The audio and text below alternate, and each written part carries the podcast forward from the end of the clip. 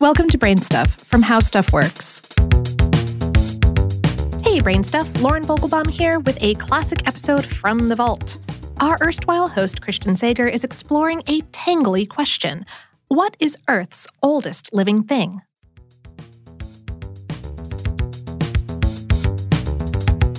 Hey, BrainStuff, it's Christian Sager here. So, as far as aging goes, humans have it pretty good. I mean, we're no giant tortoises, but we're generally capable of living for decades, some of us for more than a century. Here at BrainStuff, it got us thinking, what is the world's oldest living thing? Well, that's a tricky question, and the answer depends on how we define living and thing.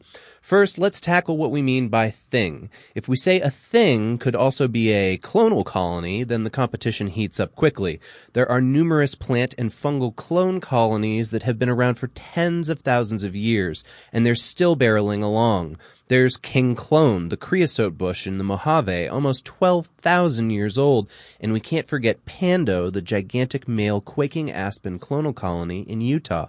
He is about 80 thousand years old. Incidentally, he's also the heaviest living thing, weighing in around six million kilograms. But what if we stick to single organisms? If so, then the tiny endoliths are strong contenders. These extremophile Methuselahs like to kick back and take it easy. For millions of years, they've lived a mile and a half below the ocean floor, with metabolism slower than molasses, only reproducing once every few centuries or millennia. I mean, that makes pandas look like rabbits.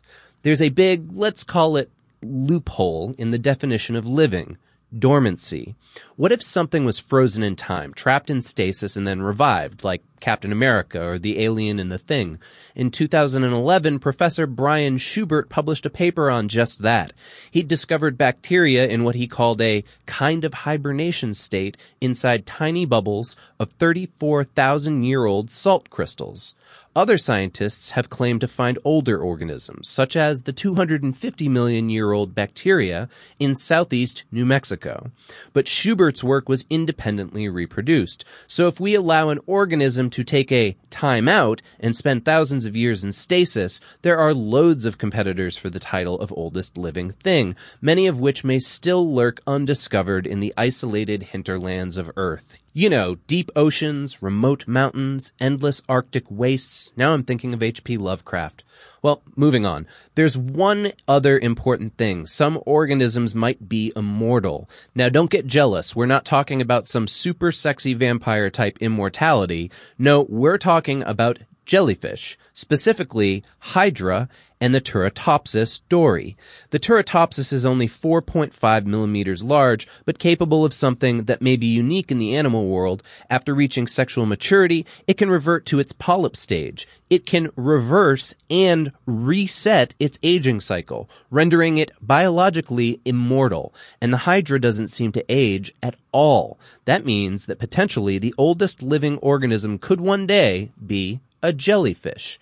But for now, even counting states of dormancy, the oldest living continually active things on Earth appear to be the extremophile organisms, collectively called endoliths. But of course, there may be something older, buried in time, dormant, waiting for intrepid humans to wake it from its deathless slumber.